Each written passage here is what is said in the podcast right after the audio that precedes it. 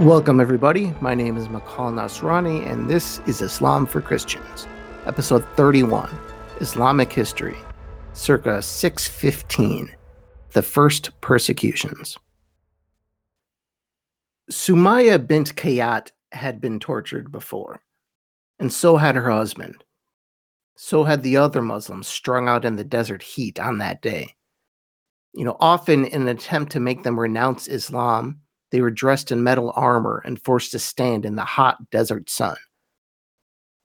And for those who don't know, the yearly average high temperature, at least in our time, is over 100 degrees in Mecca. For those of you using the metric system, that's about 38 Celsius. And that's the average high.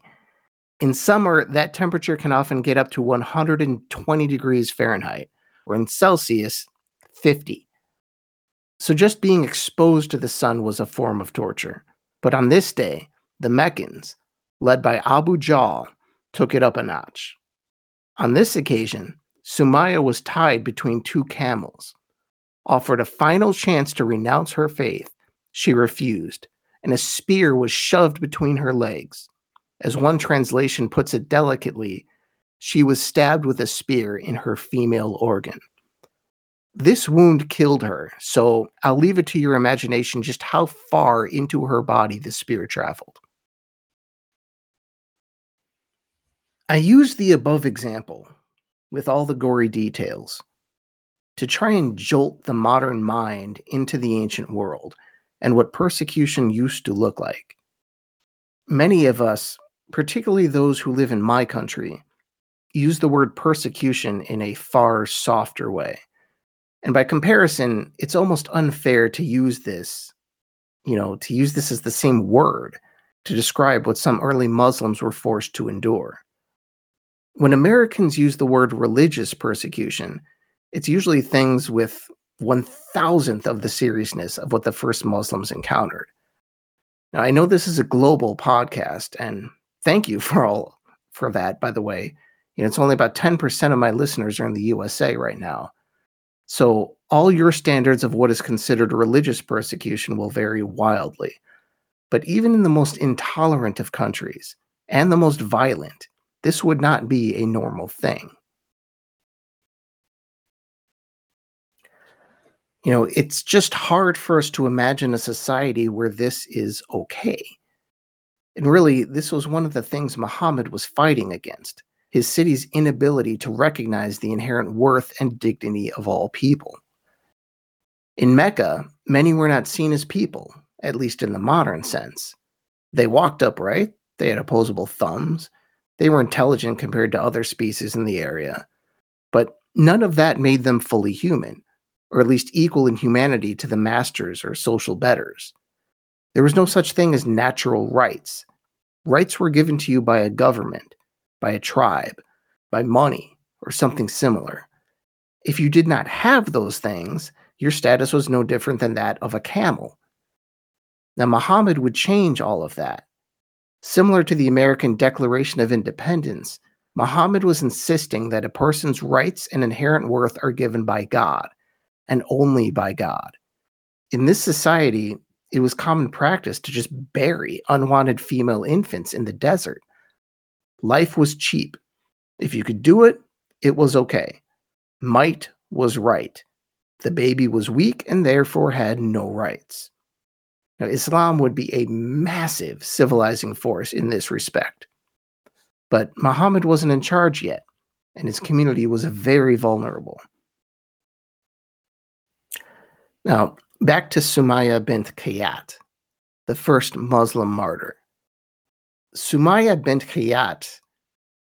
Sumaya, what a beautiful name, by the way. You know, I hope every Muslim remembers and reveres that name. You know, but it's a name that should also be drilled into the hearts of non Muslims as well. She is not just an Islamic martyr. She died at the hand of pagans for the God of Abraham, something which I'm guessing activates some Christian sensibilities and the sensibilities of people embedded in the Enlightenment ideals of individual rights as well. You know, Sumaya bin Kayat and people like her died in the cause of personal and religious freedom, for the freedom of conscience, for the right to practice religion sincerely rather than simply as the dominant society sees fit. Had this been a thousand years later, she probably would have boarded a boat to the New World. And actually, many of her compatriots would flee across the sea, just a much smaller sea. Uh, and their host, a Christian, would also be moved by their plight.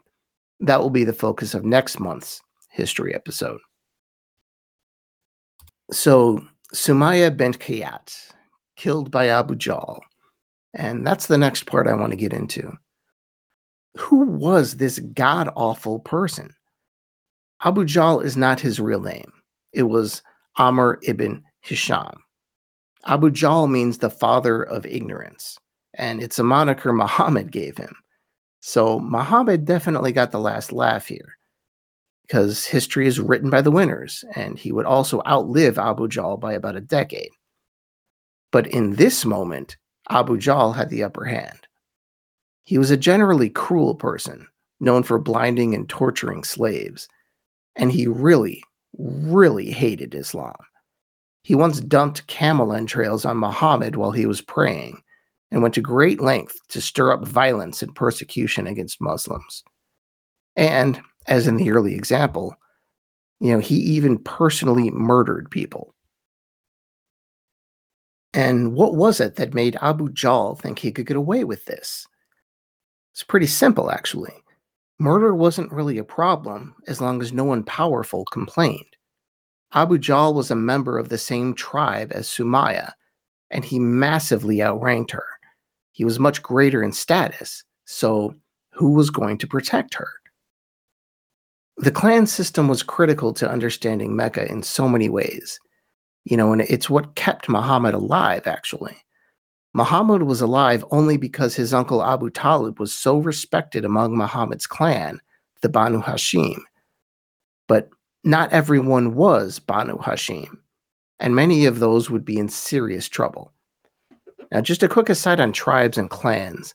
The individual clans should not be confused with the larger tribe of the Quraysh.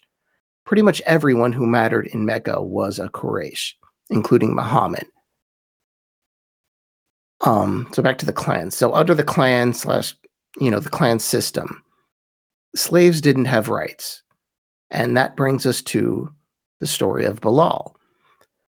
Bilal was an Abyssinian slave, born into slavery after his mother was captured following the events of the Year of the Elephant in 570. See previous history episodes for more info on that. Bilal was a handsome man and also very intelligent. So smart, actually, that Muhammad would later put him in charge of the Muslim treasury. But Bilal's defining feature was his voice, a melodic baritone that could both soothe and capture attention at the same time. Um, I think of James Earl Jones when I think of Bilal. You know, in, James Earl Jones in his younger days would have made a great Bilal if there was ever a movie. Unfortunately, Bilal was owned by a less than enlightened Meccan, uh, who wasn't very fond of Bilal's newfound faith. Much like in the pre Civil War American South, Arabia didn't care much for intelligent, independent minded black men. Abu Jahl eventually instigated Bilal's mas- master to the point that he decided to torture the religion out of Bilal once and for all. So he tortured him, insisting he recant his faith but he kept on saying, God is one. And I always imagine this story similar to Edgar Allan Poe's poem, The Raven. Just think of that cadence as Bilal continues to profess his faith. But whereas the raven says, nevermore, Bilal only says, God is one. Bilal's master dragged him through the town, hoping to humiliate him out of his faith. Do you recant? asked the master. Quoth Bilal, God is one. Then his master tied him to stakes in the ground, face up in the hot desert sun. Do you recant? asked the master. Quoth Bilal, God is one. Then the master began punching him and kicking him. Do you recant? asked the master. Quoth Bilal, God is one. The master then begins to whip him over and over his wounds burning in the sun. Do you recant? asks the master. Quoth Bilal, God is one. Exasperated, the master ordered a giant boulder to be placed on Bilal's chest. This stone will not be removed, he said, until you worship my gods. Do you recant? asked the master. Quoth Bilal, God is one. Now, luckily for Bilal, Abu Bakr passed by at this point. He offered Bilal's master a better, stronger slave in exchange for Bilal, and this one wasn't a Muslim and would give him no trouble. Bilal's now former master took Abu Bakr's deal, and so Bilal was now a free man. Abu Bakr would free as many as seven Muslim slaves in this pretty much exactly this way. Muhammad decided that the more vulnerable among them would need to leave Mecca, and the destination would be the kingdom of Bilal's ancestors, actually, the Christian kingdom of Abyssinia on the other side of the Red Sea. That will be the focus of next week's history episode. Next week, sorry, next month's history episode. Now, this was a low point to be sure, but good news was on the horizon for the Muslims.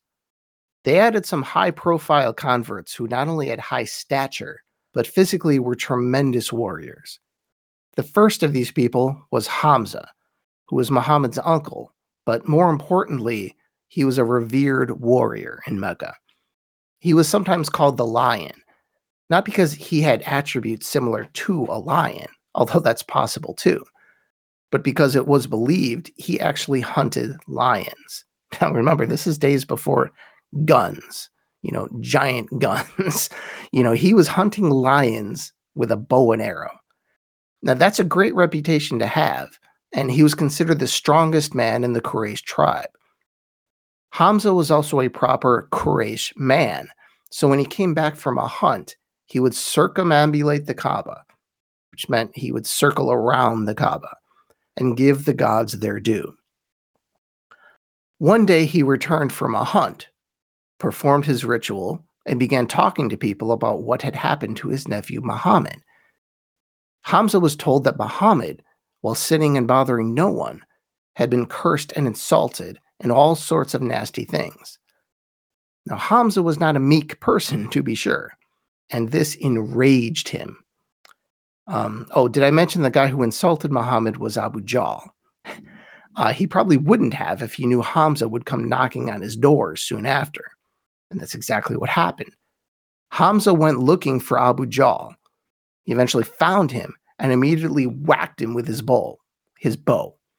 You know, and not just a tap, a hard, violent blow that made him bleed profusely from his head. So Hamza barked, What will you say to my nephew if I follow his religion? What if I say what he says?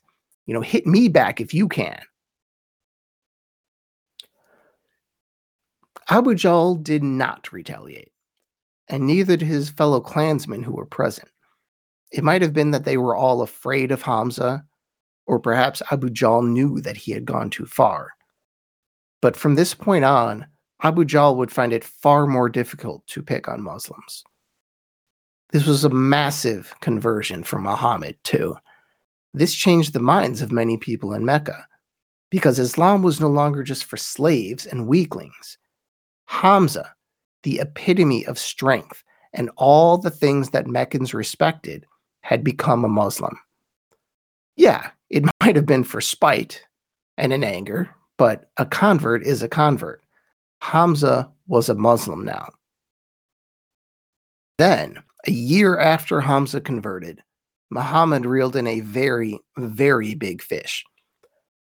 Umar was a giant of a man, literally and he was skilled in martial arts and wrestling.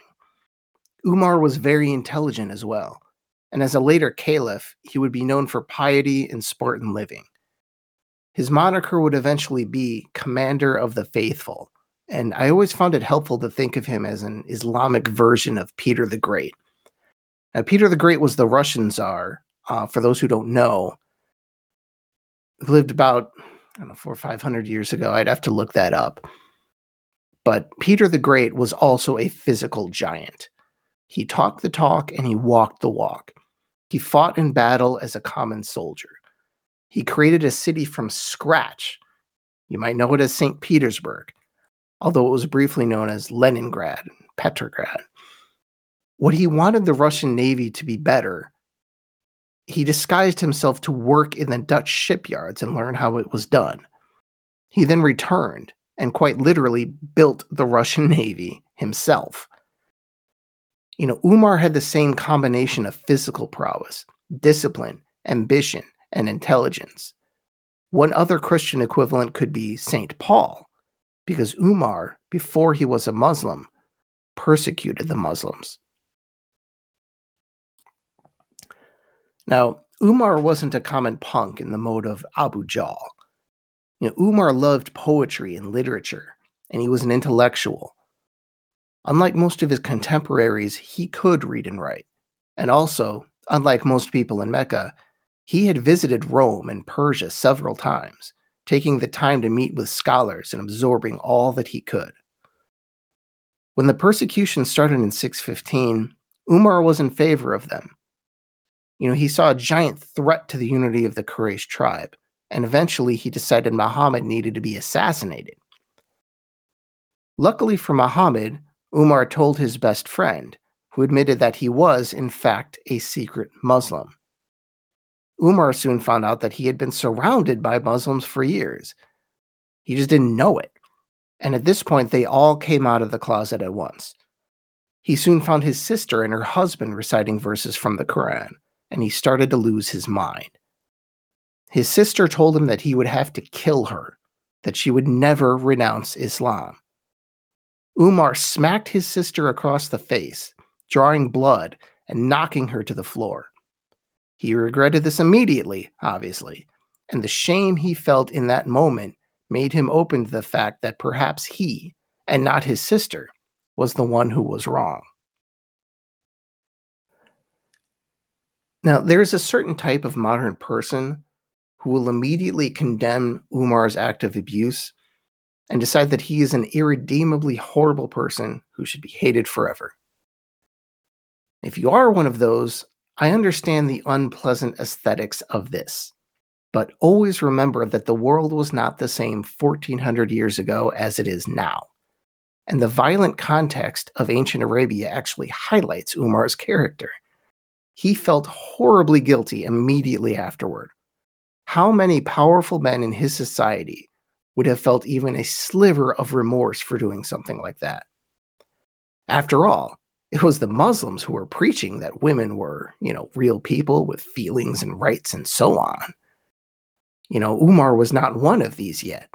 Umar's current peers wouldn't have batted an eye at his actions. You know, of course, that was all about to change. So you can think of this as an act of domestic abuse, or alternatively, and especially for the Christians listening, you can see it as a story of redemption, or even the Holy Spirit if you want to go that far. So Umar, immediately humbled, asked his sister for what she was reading, and upon reading the words himself, the mighty Umar decided that he too was a Muslim. Not only that, he wanted to go and tell Muhammad in person immediately. The stories about what happened next vary. So I'll just give you the best version. Muhammad had prayed to God just the day before, asking Allah to reinforce the Muslims with someone mighty, someone like Abu Jahl or Umar. So imagine what was going through Muhammad's head when he saw Umar coming up the way with his sister. Yes, he was coming with someone Muhammad knew was a Muslim, but he was also carrying a sword. And just to make matters more interesting, Hamza was there as well, perhaps setting up the most epic battle since the year of the elephant. But there was no battle. Instead, Muhammad, noticing that Umar was looking out of sorts and very un Umar like, asked him what was wrong. Umar then confessed his faith to be Islam, something which intensely irritated the rest of the Quraysh tribe and pretty much ensured that this new religion was not going to go away. In next month's history episode, I'll back up a little. Before the Muslims added all this muscle um, to talk about the small band of Muslims who migrated to Abyssinia to seek refuge under the Christian king. This story is one of my favorites in Muslim history, and it stands the test of time. One reason is that Ethiopia is still a largely Christian country, despite its geography right next to the Arabian Peninsula. You know, something which is still kind of baffling from a military point of view. But from a religious point of view, it actually makes quite a bit of sense, and we'll get into that next time. So, thank you, and I'll talk to you next time. Inshallah.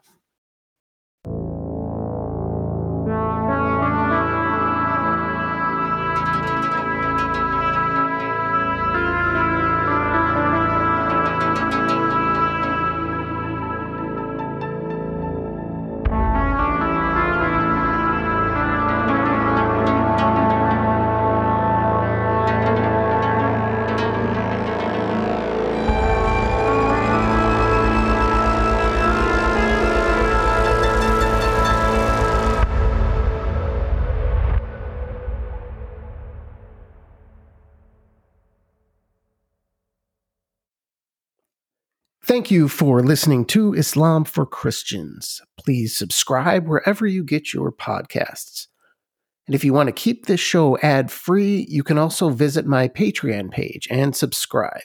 I'm at patreon.com slash Islam for Christians. That's patreon.com slash Islam for Christians.